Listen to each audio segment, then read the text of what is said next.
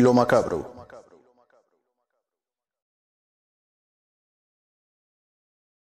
Hace varios días ya que algo extraño viene ocurriendo en casa. Tenemos esa sensación de que siempre nos observan.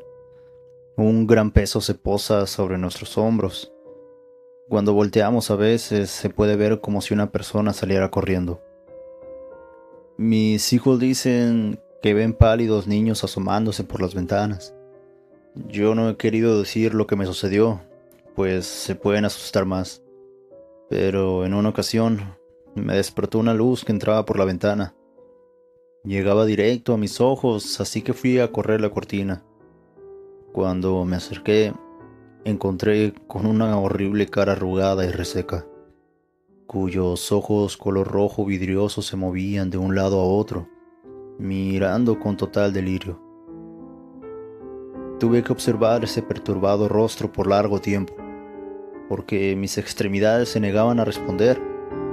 Parecía una estaca bien clavada en el suelo. Mis manos pesaban toneladas. No pude ni siquiera mover un solo dedo para correr la cortina, ni dar un par de pasos atrás. Solo estaba ahí parado, viendo cómo él me miraba. Tenía su demente mirada clavada en mis ojos, Puedo jurar que sonreía con placer al causarme tanto miedo. De ese estado de petrificado pasé rápidamente a sentirme invertebrado. No pude sostener mi cuerpo en pie cuando una mano se posó en mi hombro. Si no hubiera escuchado a continuación la voz de mi esposa y entendido que ella me tocó, puedo asegurar que ahí terminaba mi existencia. Los días siguientes me negué a tener la luz apagada.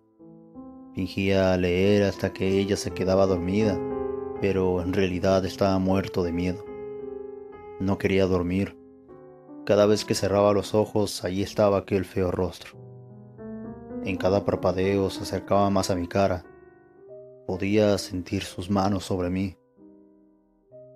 Por las mañanas se percibía en la habitación un fétido olor.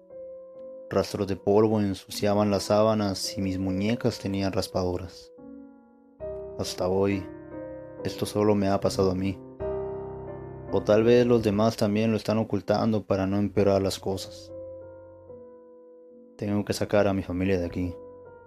Espero que no sea tarde para librarnos de este mal y dejar atrás tan horribles apariciones.